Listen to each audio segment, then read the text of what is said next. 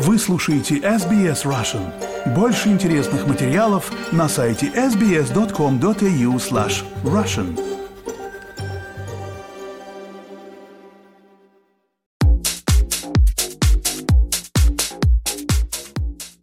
Добрый день, вы слушаете подкаст про деньги и технологии, который поможет вам разобраться в мире финансов, инвестиций и последних технологических новинок. Эксперты нашего подкаста делятся с вами своими знаниями и аналитикой. В каждом выпуске последние новости из мира финансов и технологий.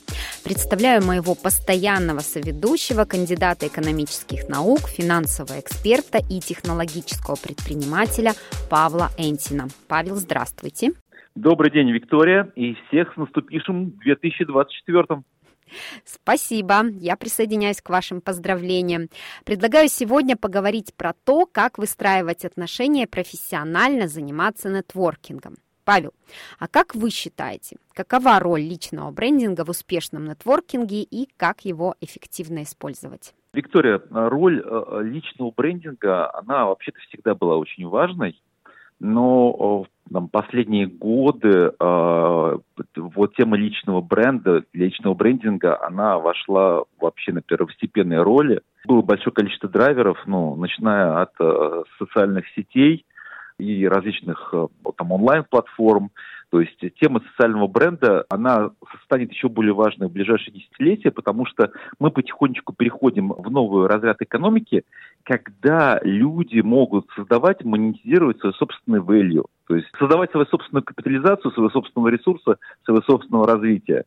И бренд является составляющей вот этой value, поэтому его прямое развитие непосредственно приводит к возможностям и монетизации, и капитализации. Поэтому это объективно очень важно. Да, я согласна с вами. И сразу скажу, что сегодня у нас будет очень интересный гость в подкасте. Это венчурный инвестор из Португалии Юрий Рабинович. Он настоящий эксперт в нетворкинге, запустил несколько онлайн и офлайн сообществ, объединяющих более 200 тысяч человек по всему миру.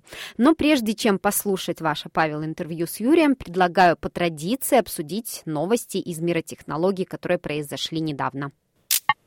Павел, вам слово. Виктория, да, да, знаете, а, есть новость прямо там очень-очень свежая. Вернее, как сказать, она а, не свежая в том плане, что к ней все готовились, и свежая, потому что она произошла. А, эта новость, она касается, в первую очередь, автомобильной индустрии, но после этого затронет не только автомобильную индустрию. На самом деле конец года закрылся для производителей электромобилей таким образом, что Тесла, хотя и выполнила свои планы, и как бы двигается вперед, но все-таки же китайцы подвинули Теслу с пьедестала. Мировым лидером э, с точки зрения производства электромобилей становится китайская BYD. Ну и остальные все китайские производители тоже отжимают большую долю рынка. На самом деле, э, почему этот очень момент интересный, он триггер. Потому что на самом деле все как бы ну, осознавали в рынке, что рано или поздно это произойдет, потому что Китай это фабрика, фабрика, которая очень быстро догоняет с точки зрения повторения, улучшения большого количества там, инженерных каких-то вещей. И э, это было ожидаемо, то есть когда-то это должно было произойти. Э, и вопрос, что Илон Маск будет делать дальше. На самом деле, я думаю, что Илон Маск вообще сейчас в позиции, когда ему придется очень сильно ускориться. Первое, потому что, ну, как бы, э, Tesla потихонечку становится не лидером рынка. Да, до сих пор эта компания достаточно айконик, uh, как Apple, допустим, там в своей, в своей индустрии, но все-таки же там пальма лидерства уходит. Во-вторых, у Илона Маска, вообще на самом деле, кроме Тесла, есть uh, некая целая империя, я бы так сказал, она такая информационно-технологическая, где все связано, то там, вот социальные сети, спутники, ну, информационная, я бы сказал, информационно-технологическая империя. Илон Маск всегда хотел и мечтал превратить машину в беспилот, то есть электромобиль это был первый шаг, это спасение человечества с точки зрения спасения планеты. Уход от полезных ископаемых ресурсов, то, то есть там нефтегазового проклятия. Но следующий шаг, который он хотел, это что машина станет беспилотной полностью, и пассажиры в машине могут наслаждаться различными форматами entertainment-а, то есть потреблением большого количества информации во время передвижения в автомобиле, которому не нужно рулить. И посмотрим, по, по идее, это должно быть очень сильным триггером, который, я думаю, должен его поджать для того, чтобы ускорить вот все-таки же там борьбу с регулятором и борьбу со своими инженерами, чтобы машину сделать полноценно беспилотной. Здесь как бы в том числе, кстати, и его подразделения, которые занимаются искусственным интеллектом, и превратить ее в информационный носитель посмотрим. Я как бы я сильно верю в харизму и упертость Илона Маска.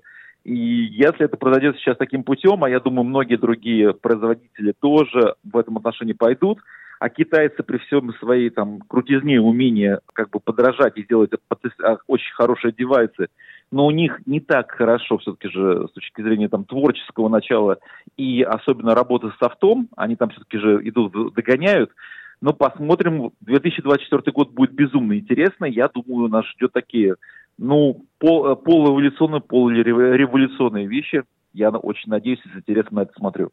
Да, очень интересная новость. Я расскажу о том, что компании Nikon, Sony и Canon сейчас работают над внедрением цифровых подписей в свои камеры, которые будут подтверждать подлинность и источник происхождения изображений. Цифровые подписи будут содержать такую информацию, как дата, время, место и даже имя фотографа, что позволит защищать изображение от подделок. Эта функция предназначена в первую очередь для журналистов, фото даже журналистов, и других специалистов, и Nikon собирается внедрить ее в беззеркальные камеры, а Sony и Canon ее собираются а, и в зеркальные, и в беззеркальные модели профессионального уровня. Мне кажется, это правильный шаг, потому что мы видим, как с каждым днем э, изображения, сделанные с помощью искусственного интеллекта, все более и более похожи на настоящие фотографии. Что вы, Павел, думаете об этом?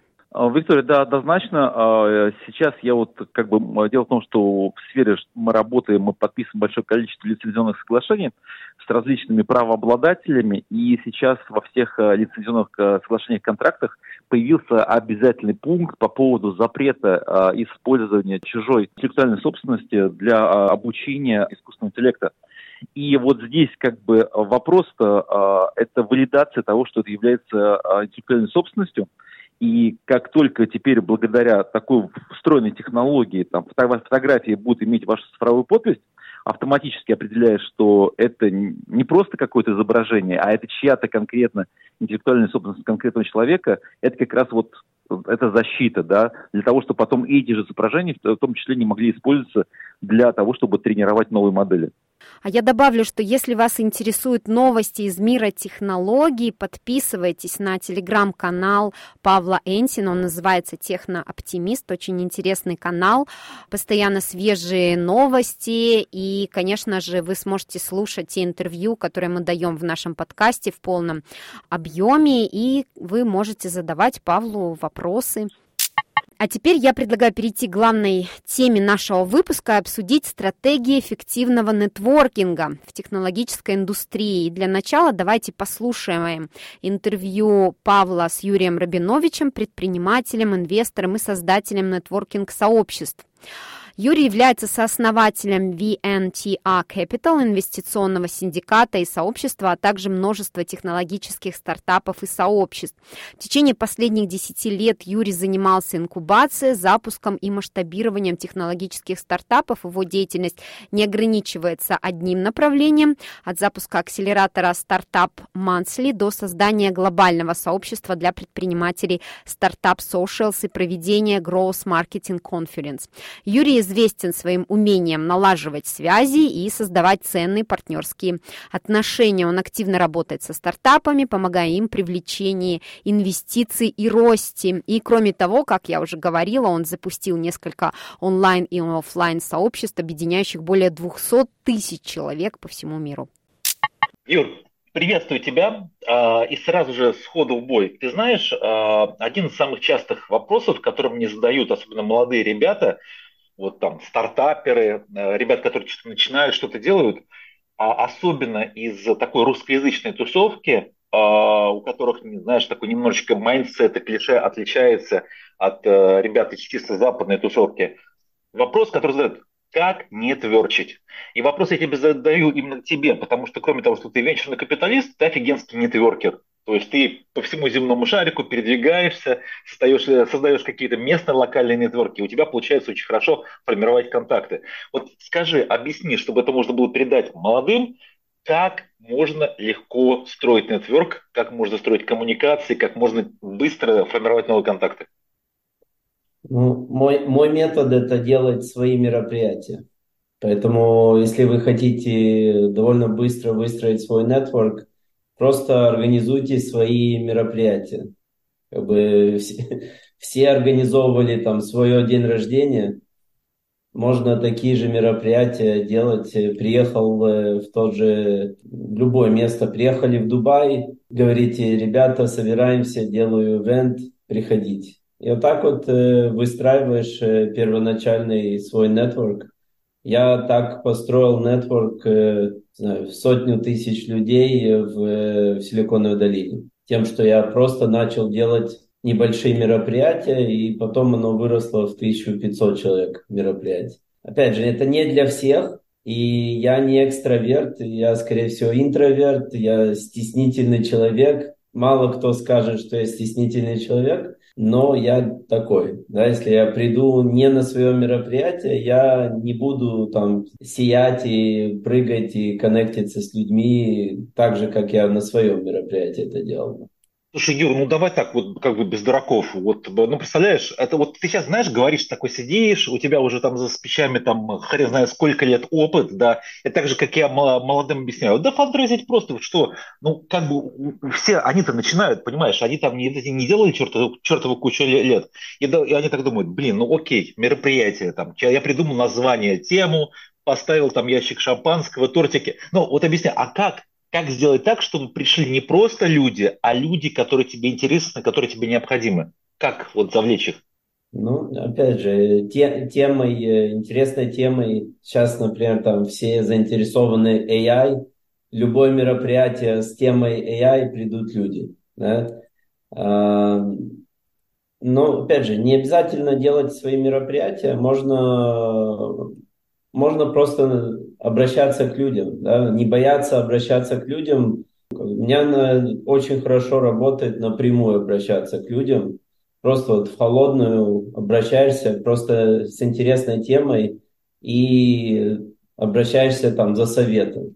Да, и много очень людей, с кем я встретился за последние там 15 лет, которые просто обратились за советом, и я встретился. Также я обращался к другим, и э, мы встретились. Были, конечно, ну, есть, э, есть люди, которых э, у меня получалось выдергивать только через то, что я делал там, свою конференцию или свое, свое какое-то, ну, какую-то тему, которая в какой-то момент оно триггернуло их. Да? Они не отвечают, не отвечают, а вдруг ты пригласил их быть спикером на конференции, и вдруг они заинтересованы. Поэтому есть определенная стратегия, как э, законнектиться с людьми.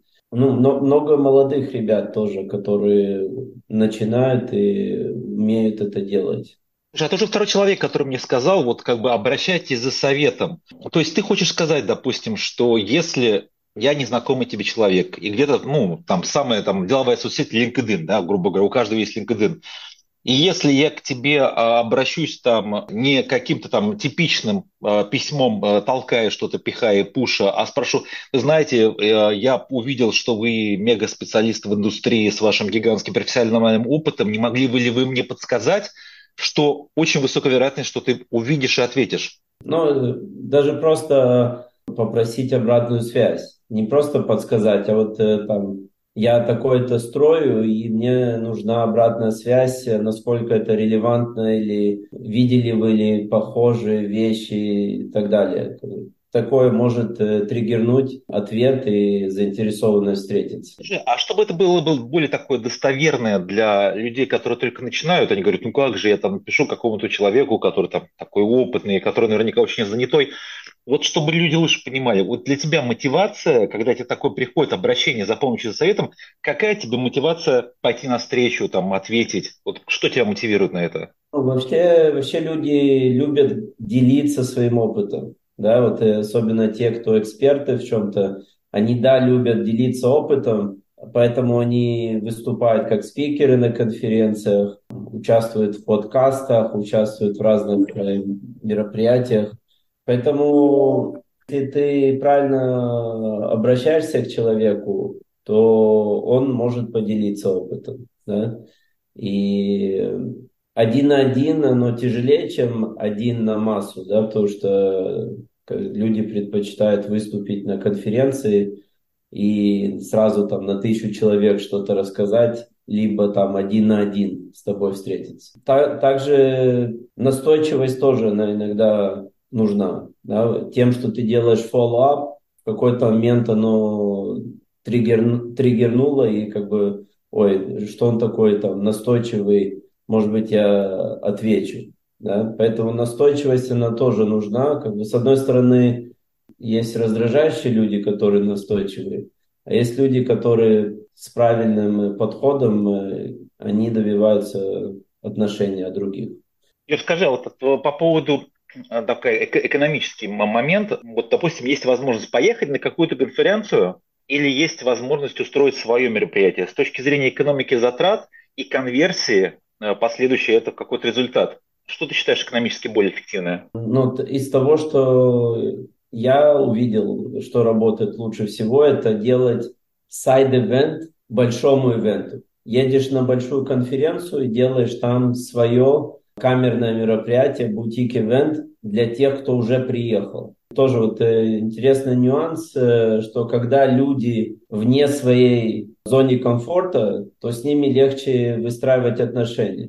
Да, например, э, там очень занятый человек приехал на конференцию, у него весь фокус, он на эту конференцию, там знакомится с людьми. Поэтому если ты его там поймаешь, то он уделит время тебе ну, легче, чем если ты будешь его пытаться там, в Нью-Йорке застать. Поэтому это тоже некий такой гроф-хак, что если вы хотите с кем-то познакомиться, едете на конференцию, где этот человек выступает, и там приглашайте его на свой ужин, например. Просто организовали ужин на 10 человек и всех, всех людей, кто вам интересен, и приглашайте на private dinner. И сюрприз, э, люди почему-то придут, потому что у них не, ну, там, есть конференция, им нечем заняться. Да, или там на завтрак. Уже приехали не отверчить, то тогда и не тверчить. Да, по, по да. полной, грубо говоря. То есть люди уже в муде, они уже настроились на то, что если конференции, то они общаются с людьми, и тогда они пойдут везде общаться с людьми, правильно? Да, да. Если вы создаете интересный формат, да, типа там встреча AI-экспертов, э, AI dinner, да, и как бы, или AI breakfast, lunch. И просто такая вот тема, она соберет людей, интересных людей, они хотят встретиться с другими интересными людьми, и вы через это со всеми не, ими знакомитесь. Хотя, может быть, вы никто еще, да, как бы так вот такое начало. Поэтому такой вот growth hack интересный, оно работает, и так вот, э, я думаю, что можно довольно быстро выстроить network. Юр, а ты еще сказал вот по поводу интроверт-экстраверт, знаешь, э, нам бывает интроверт, но приходится, и ты, как говорится, ведешь себя как экстраверт. Я вижу, особенно ребята молодые, у которых, знаешь, там еще тестостерон играет, бывают амбициозные, я вижу две модели поведения. Или скромные очень, или наоборот очень такие, знаешь, нескромные которые прямо любят там о себе рас, рассказать, там есть этого или нет, но там как бы показать уникальность, там крутиз, крутизну, что там у них супер-пупер. Вот с точки зрения твоих коммуникаций, общения, когда кто-то пытается там привлечь твое внимание, допустим, уже как венчурного капиталиста, что тебе импонирует, а что раздражает с точки зрения построения разговора? Важно, чтобы был настоящий человек. Ну, как бы, я не знаю, как это, что не, не переигрывает. И с одной стороны есть э, какая-то мотивация менять мир к лучшему или какая-то большая проблема, которую человек пытается решить, и что у него ну, горит это решить. Да? Это, тогда интересно общаться с такими людьми и ну, а, а те, кто у тех, у кого это нет, то вряд ли они смогут продать свою идею или свой э, там, новый стартап кому-то, да, клиенту или инвестору. Поэтому человек должен уметь продавать, как фаундер. Да? Поэтому сразу видно, если человек э, горит и понимает, что он делает, тогда интересно продолжать дискуссию. Я думаю, что те, кто не такие, вряд ли они что-то добьются. Слушай, а давай тогда сразу, знаешь, из разряда мифбастерс. Потому что молодые предприниматели в отношении венчурных капиталистов, да и инвесторов, ну вообще инвесторов, одни думают, что прямо инвесторам очень важно по поводу импакта, который они принесут. Ну, знаешь, такие ну, не, наив, не наивные, но как бы ну, с неопределенной романтикой, что инвесторам важен импакт. Другие, наоборот, верят, что инвесторам только как бы профит. Им интересно, ну, понятно, что с учетом рисков, но им интересно только заработать, и это все как бы единственная мотивация. Вот ты как ощущаешь, воспринимаешь после там, с таких лет работы в рынке, какое у тебя восприятие? Какие инвесторы, вот что реально, как бы, что, они видят? Есть разные инвесторы, да, есть э, VC-фонды, да, те, кто управляет фондом, то их мотивация раз это заработать много денег своим LP, те, кто дали им деньги под управление. Но также у них есть определенный investment thesis, по которому они работают, и им, да, важно, чтобы, там, если ты делаешь какой-то новый финтех, то этот финтех решает какую-то проблему, новую нишу, которая будет довольно большая проблема, и, ну, и ты можешь это решить тем, что у тебя есть э, правильные навыки, команда и ну, умение построения под продукта, продаж и так далее. Как бы VC-инвестор это ищет. Если это бизнес-ангел, то бизнес-ангела иногда даже 3 икса сделать на их инвестиции – это хороший выход, да? а VC ищет 100 э, иксов и выше, чтобы покупить весь портфель. Поэтому важно понимать, к кому вы обращаетесь, на какой стадии. На ранней стадии лучше, конечно, обращаться к бизнес-ангелам, которые ну, поддержат вас э, из-за вашей миссии да, по, на старте. Даже если они там большой, большой заработок не увидят, но они чему-то научатся. Но, многие еще хотят чему-то научиться сами в процессе, и многие хотят быть hands-on, ну, как бы участвовать в процессе. Поэтому нужно понимать, к кому вы обращаетесь. Если это какой-то большой фонд, то там они мыслят по-другому. Если это пресид фонд, то они больше мыслят как бизнес-ангелы. Поэтому нужно понимать, с кем вы общаетесь и на какой стадии вашей компании. Юр, смотри, очень часто сейчас вот э, ребята, ну, русскоязычная аудитория, они смотрят, куда э, локация. Ну, даже вот сегодня у нас обсуждался вопрос, там, Дубай, да, нет, интересно, неинтересно, если это другое. Вот какая география ты считаешь самая привлекательная для стартаперов в технологическом направлении? Какая самая э, благоприятная география для того, чтобы делать бизнес, для того, чтобы поднимать деньги? Ну, я думаю, что Силиконовая долина, она не изменилась, да, продолжают э, те, кто реально не боятся, амбициозные, не едут в Силиконовую долину, потому что там раз капитала больше, два рынок американский, он а, намного больше, чем другие рынки, и там проще, проще бизнес-девелопмент делать, да, проще продать кому-то. Я вижу, что те, кто там, в Дубай едут, раз от местных, ну, вряд ли привлечешь деньги быстро, э, продать местному рынку тоже не так просто. Ну и вот э, Скорее всего, Штаты я рекомендовал то, что он большой рынок, все на английском. Один продукт ты можешь продавать на огромный рынок. Европа, у тебя каждая страна разные языки, там адаптация, тебе нужно выбрать правильный рынок.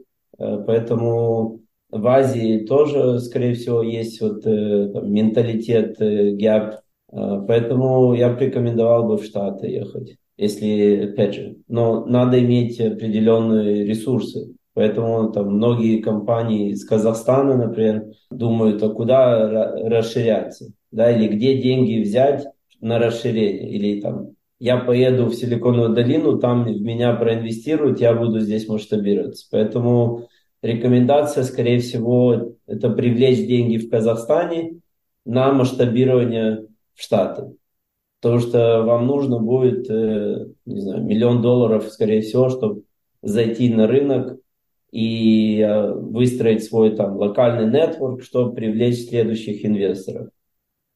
Поэтому как-то так. А многие в Казахстане мыслят, я расширюсь в Узбекистан, да, или там мы выйдем на рынок Эмиратов, да, поэтому многие могут э, зафейлить из-за вот неправильного выхода на глобальный рынок, не, не, не в то место. Тогда, Юр, напоследок, короткая формулировка успеха для молодых и начинающих. Какой-то, знаешь, короткий рецепт. Может быть, один рецепт, но очень важный. Надо, чтобы было как-то лак, да, чтобы у вас был лак и, и тяжело работать, чтобы что-то быстро, долго получилось. Как нету быстрого успеха. Это должно, должно повести вам э, в процессе, да, встретить правильных людей, встретить правильных э, инвесторов, чтобы вам поверили клиенты, да, потому что изначально вы воздух продаете клиентам, чтобы они поверили, что вы тот, кто этот продукт сделает, и э, чтобы у вас правильные партнеры были, потому что много, много раз из-за неправильных партнеров э, распадаются компании, команды, ну да, как бы не, там, не привлекли деньги вовремя, или там не, до, не э, много компаний также у меня э, зафейлили, потому что кончились деньги, кончились ресурсы, или кончилась своя энергетика, и, и не дотянул, да, а идея может быть хорошая. Или там все было хорошо, пока стало нехорошо. Поэтому нет такого, что там, возьмите эту таблетку, и вы будете успешны. Просто надо работать и продолжать э, стартапить, и новая идея, следующая идея, и учиться в процессе. Да? Поэтому важно, чтобы правильная среда была вокруг вас, удача, успех, и, может быть, у вас получится. Нет гарантии, что у вас получится. Спасибо, Юр. Очень многогранный рецепт получился. Но все, все по месту, все в точку. Да, спасибо. Павел, Юрий дал отличные советы по поводу, как организовать первое знакомство с правильными людьми, а как поддерживать и развивать профессиональные отношения после первой встречи или события. Виктория, вернемся, развернемся. Первый вопрос, который передачи задали по поводу э, создания личного бренда. На самом деле личный бренд – это вещь э, такая, она не живет виртуально в отдельно взятом пространстве, потому что ее составляющая, в том числе это капитализация накопленных вами коммуникаций.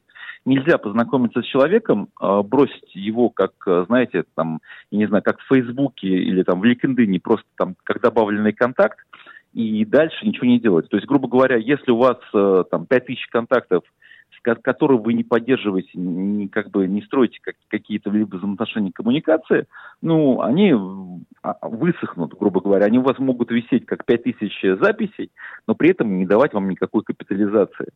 Что значит поддерживать контакт? Ну, первое, это понятно, что если вы этому контакту что-то хотите продать, включая, допустим, э, там, инвестиции в ваш проект или что-то еще, там целенаправленная работа. на самом деле, что если вы даже в этот момент ничего не делаете, то есть там не хотите в этот канал ничего продать, вам нужно продолжать оставаться интересным для человека. Чтобы не было, знаете, как там через пять лет позвонил, ой, здравствуйте, а я там Джон Джонсон, я там занимаюсь вот такими сейчас проектами, такими вещами. На самом деле человек сам должен вас видеть, вам должно, ему должно быть интересно. Что это означает? Что, первое, если вы забили контакт в телефонную книжку, обязательно его заведите во всех э, тех э, сетях, где есть ваше присутствие, где вы создаете какой-то контент.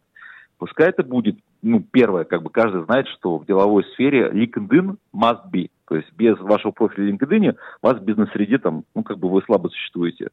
Вот. Дальше это может быть, если вы создаете какой-то контент красочный, я не знаю, там YouTube, Instagram, там, Мета, Facebook, да, то есть где вы поддерживаете, где есть ваше присутствие, обязательно тогда тоже создавайте контакты с этими людьми. То есть для того, чтобы вы где-то в их новостной строке с вашими какими-то вещами, которые вы хорошо создаете качественно, не знаю, там информационная статья о том, чем вы занимаетесь, какой-то ролик, э, пошерить там скриншоты или там какие-то слайсы, допустим, если вы какой-то разрабатываете продукт, чтобы было видно. То есть, чтобы вы, люди постоянно, то сообщество, которое, контакты, которые вокруг создали, они видели, чем вы занимаетесь, и им это было интересно. Таким образом, ваш контакт, он будет всегда живой, потому что если даже через три года вы заново сконтактируетесь с этим человеком, вы будете в поле зрения этого человека и будете поддерживать интересы, когда вернетесь, окей, там не придется строить взаимоотношения с нуля опять. А в чем разница между онлайн и офлайн нетворкингом, и как можно сочетать оба метода для максимальной эффективности? Э, онлайн, офлайн, на самом деле, это очень, конечно, все очень сильно зависит от, сферы деятельности. Кто-то сейчас умудряется вообще все это привести в онлайн коммуникации, особенно это было ярко во время ковида, потому что часто в офлайн коммуникации были невозможны, особенно если это были международные какие-то коммуникации. А на сегодняшний момент как бы большая часть опять вернулась в офлайн, потому что это психологически привычно и комфортно людям. На самом деле, я бы так, а, вот из разговора с Юрием или там с предыдущих разговоров, которые у нас были в прошлый раз по поводу, как общаться, как заводить контакты, как общаться с инвесторами, я бы ставил на офлайн как, как создание контакта, контактов, грубо говоря. То есть э, офлайн вещи это очень удобно на создании генерации новых контактов. Потому что в онлайне при создании новых контактов создать вот это отношение, знаете, как говорится в английском языке, на кончиках пальцев, его очень тяжело.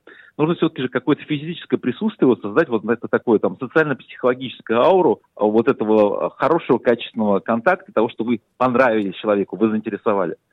А вот онлайн-тематика, она очень хороша для поддержания контакта и, как я сказал, для поддержания информированности того, чем вы занимаетесь. Опять же, если вы очень крутой генератор контента, ну, многое можно делать и в онлайн-среде вообще изначально, но все-таки же я бы там для большого количества людей я бы очень сильно рекомендовал делать офлайн контакт с точки зрения формирования вот этого первого взаимоотношения протянутой руки – когда вы человеку понравились, а онлайн это уже дальнейшее повторное, то есть это поддержание, напоминание о том, что вы существуете, занимаетесь очень интересными вещами. Я согласна с вами, и у меня часто так бывает, что мы дружим, ну там поддерживаем какие-то взаимоотношения онлайн, а когда встречаемся, то получается, что немного такое искаженная получается картинка, то есть ты представлял себя человека одним, а когда ты видишь его лично, он оказался совершенно другим.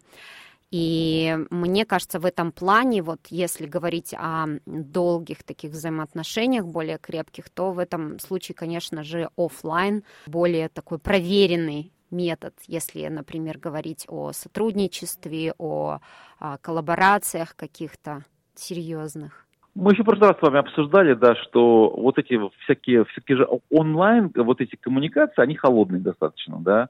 Поэтому конвертировать взаимоотношения э, онлайн-коммуникации сложнее, чем офлайн.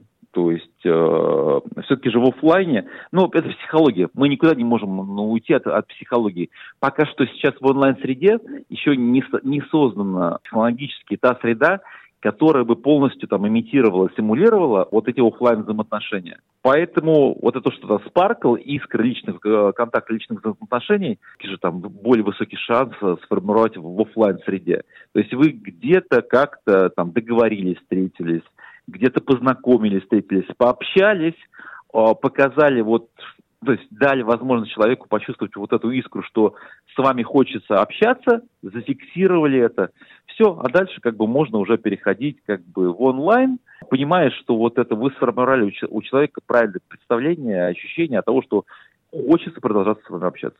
Да, согласна. А, Павел, вы уже упомянули LinkedIn. И какие еще инструменты и платформы вы считаете наиболее полезными для нетворкинга в технологическом секторе? Ну, Виктория, на самом деле какие-то платформы э, время от времени появляются по большому количеству причин, становятся популярными, исчезают. Какие-то остаются постоянно популярными. Что я имею в виду? Допустим, LinkedIn с момента, как он появился, до сих пор, э, когда он появился, ну, э, до, до появления LinkedIn был на самом деле энное количество социальных платформ такого для бизнес-коммуникации. Допустим, многие не помнят уже, может быть, кто-то и не знал, более молодые. Была такая платформа очень популярная, называлась Xing. Она тоже была очень похожа на LinkedIn, но не стала такой успешной, как LinkedIn. Да, я не знаю. Вот LinkedIn на сегодняшний день, это, вот видите, она была достаточно многочисленной и особенно популярна в Европе. А LinkedIn на сегодняшний день это так э, визитная карточка. То есть, если вы что-то делаете, отсутствие вашего профиля в LinkedIn создает больше вопросов, чем ответов. То есть я бы сказал, это подозрительно. Посмотрите даже при подаче сейчас на какую-то визу, допустим, сейчас вот э, на электронную визу в США, да, там они спрашивают, а как бы два, два профиля их интересуют. Есть ли у вас там профиль в, в LinkedIn и там Мета, Facebook, там Instagram, что одно и то же, в принципе. Но просто в LinkedIn это как бы для тех, кто занимается, строит карьеру, сейчас must be. Ну, то есть, э, я вот тут разговаривал там, по последнее время там, некоторыми ребятами, которые там начали более активно раскручивать бизнес. Я говорю, вы есть в LinkedIn? Они говорят, ну нет, вот думаем, думаем, никак не дойдем до создания профиля. Я говорю, ну тогда у вас бизнес-среде нет, ребят. Ну, как бы сегодня это must be, это даже не обсуждается. В LinkedIn необходим. Там, э, мета, Инстаграм, ну как бы это это по, по мере ваших желаний. Для делового общения, как бы, если есть LinkedIn, там, э, да, метод, как бы до, до сих пор хороший инструмент, тоже можно там формировать какие-то взаимоотношения. Но я бы сказал так сказать, это больше поддержательный, чем как бы основной. Да, вот, я... Инстаграм, а, допустим, это да, да, да, а, Виктория, говорите. Не, не, я просто хотела сразу добавить, что, например, вы на профессиональном уровне общаетесь с LinkedIn, а если, например, вы еще друг на друга подписаны в Инстаграм и Фейсбук, и вы каким-то образом реагируете на сторис, мне кажется, что это создает еще какие-то личные касания, и иногда, например, предприниматели говорят, ну вот мне неудобно напомнить о себе, человек заинтересовался моим продуктом или услугами, ну не хочется ему опять навязывать себя, можно просто пойти э, в сторис и, например, написать какой-то ответ на сторис, совершенно никак не связанный с бизнесом, а просто отреагировать, и может вернуться вот это общение. А, да, да, я помню, как раз хотел хотел тебе написать, то есть и это и потом опять вернуться в LinkedIn и обсуждать уже дела, то есть это такой маленький лайфхак. Я бы даже еще добавил бы. Дело в том, что LinkedIn это э, сугубо деловая сеть. То есть, грубо говоря, день рождения вашей дочери вы в LinkedIn не будете размещать, но это да. как бы не камильфо, это будет казаться странным. А, но люди все хотят при этом чувствовать, что вы не там бизнес-робот, а все-таки же вы человек при этом, да. И а, еще наличие у вас присутствия в социальных сетях с качественным контентом а, показывает, что вы при этом еще человек, и у вас есть хобби, у вас есть какие-то еще жизненные интересы, кроме дела, они тоже создают позитивное ощущения. Принципы а, ваши, вот да? это лично, да. Как бы, я думаю, это вот вы совершенно правы, это, это обязательно, но оно формирует как бы позитивное отношение, потому что вам же не только хочется присутствовать в рынке, вам еще хочется быть на позитивном образе. И с точки зрения делового тоже очень важно считается, как бы, опять же, но здесь она относительно be, это кто умеет, кто не умеет. Это бывший твиттер, который сейчас э, социальная сеть X – но с этим надо уметь работать, грубо говоря. Она требует более частого присутствия, ежедневного, я бы сказал, чтобы твитить. Это, как говорится, это навык, это умение, это желание, это нахождение время. Но на самом деле Твиттер в деловой среде, он э, считается тоже очень популярный. Поэтому деловые люди, многие, как бы и рекомендуются, в том числе, вот когда говорят, как вашу компанию продвигать, с точки зрения, допустим, сил компании фаундеров, всегда ставится в рекомендации Twitter э, как бы в обязательном ключе. Это очень тоже полезно, и это тоже очень хорошо замечается. И последнее, я бы сказал, наверное, ну, как бы это для чисто тех, кто специализируется в каких-то тематиках там айтишных или вокруг айтишных, креатива вокруг IT, там, технологических вещах, это Discord. И последний вопрос, а как технологические инновации влияют на нетворкинг? О, это папа, это, Виктория, вы знаете, это постоянное изменение формата ком- коммуникации, взаимоотношений. Вспомните вот вещи, которые сейчас уже не так на слуху. Это, вы вспомните Клабхаус, да? Да, да. Я, кстати, вот. впервые вас э, там услышала. Я помню, что у вас была огромная аудитория там. Сколько, я не помню, несколько ну, тысяч, вот, да? Да, тысяч пять где-то человек было. На самом деле, это вещи, которые, вот, вот это вещи, которые приходят, это попытки технологические, да, изменить формат коммуникации это, э, за счет внедрения в новых возможностей. Ну, Lunch Club, грубо говоря, им не, не, не удалось, потому что мейджеры, ну, те же самые там Twitter, Мета, они открыли те же самые возможности там открытия своих комнат, общения, коммуникации голосом. То есть, как бы, а с учетом того, что они были популярны в соцсети, они таким образом, мол, ну, забили Clubhouse, просто открыв новый фичер-сет в своих собственных приложениях. Но Clubhouse это, это была попытка. Такая же попытка, что-то новое, это Lunch Club. Потому что Lunch Club очень хорошо отстрелялся во время ковида, кстати, так же, как и Clubhouse. Но как только жизнь вернулась э, в старое свое русло и можно стало встречаться офлайн, Lunch Club потерял свою популярность. На самом деле попытка постоянная привнести какие-то дополнительные возможности имитации э, как бы офлайн коммуникации в онлайн, это вот эта попытка технологических изменений. А я вот заметил, что возникло во время, допустим, того же самого ковида и не исчезло. Смотрите, Zoom. Да. На сегодняшний день Zoom он не является социальной сетью, но на самом деле он или кто-то альтернативный ему в эту тему приедут. То есть, грубо говоря, потому что э, у соцсетей первого поколения, любых, включая в том числе, кстати, LinkedIn, деловая соцсеть тоже первого поколения, в принципе, э, механики, они уже, как бы, особенно для молодежи, ну, они там, уставшие, надоевшие, консервативные, старые.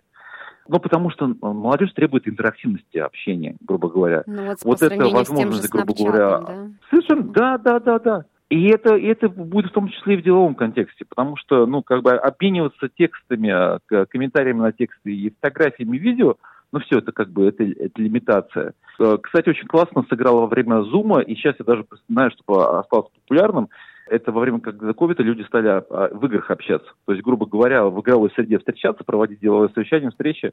Вот эти геймифицированные механики мы сейчас увидим. Они сейчас вылезут, потому что эта тема не умерла, она осталась популярной. И мы сейчас его видим вот в соцсетях второго поколения, там, или на базе игровых механик какой-то игровой среде, и на, или на базе того, что сейчас мета собирается реформатироваться за счет своих технологических решений. Это возможность интерактивных механик, оно в том числе поменяет э, и коммуникационную среду с точки зрения делового общения. То есть представляете, грубо говоря, когда э, для вас возможно встретиться с человеком, пообщаться, провести совещание, то есть вы можете это сделать, я не знаю, там на виртуальном пикнике, ну, я, конечно, утрирую, но в интерактивной другой совершенно среде, ну, как бы она даст новый импульс, даст новую жизнь, а вот вам, кстати, технологии, потому что там будет э, там будет э, иммерсивная среда, то есть иммерсивные технологии, там будет большое количество искусственного интеллекта во всех отношениях, начиная от личного помощника, заканчивая там, вот, там генерация среды, среды. Вот сейчас мы с вами буквально, я думаю, год-два, и мы это очень хорошо увидим. Да, очень интересно. А на сегодня мы прощаемся с вами. Напомню, что вели этот подкаст Павел Лентин и я, Виктория Станкеева. Подчеркну, что в этом подкасте мы не даем вам никакую специфическую финансовую информацию, личных рекомендаций и советов. Если вам нужен финансовый совет, пожалуйста, обратитесь напрямую к экспертам. И, конечно же, не пропустите наш следующий подкаст, который выйдет уже скоро. И подписывайтесь на нас во всех приложениях для подкаста. Просто введите на русском или на английском языке деньги и технологии. Подпишитесь, это поможет большему количеству людей послушать эту полезную информацию. Спасибо. Спасибо.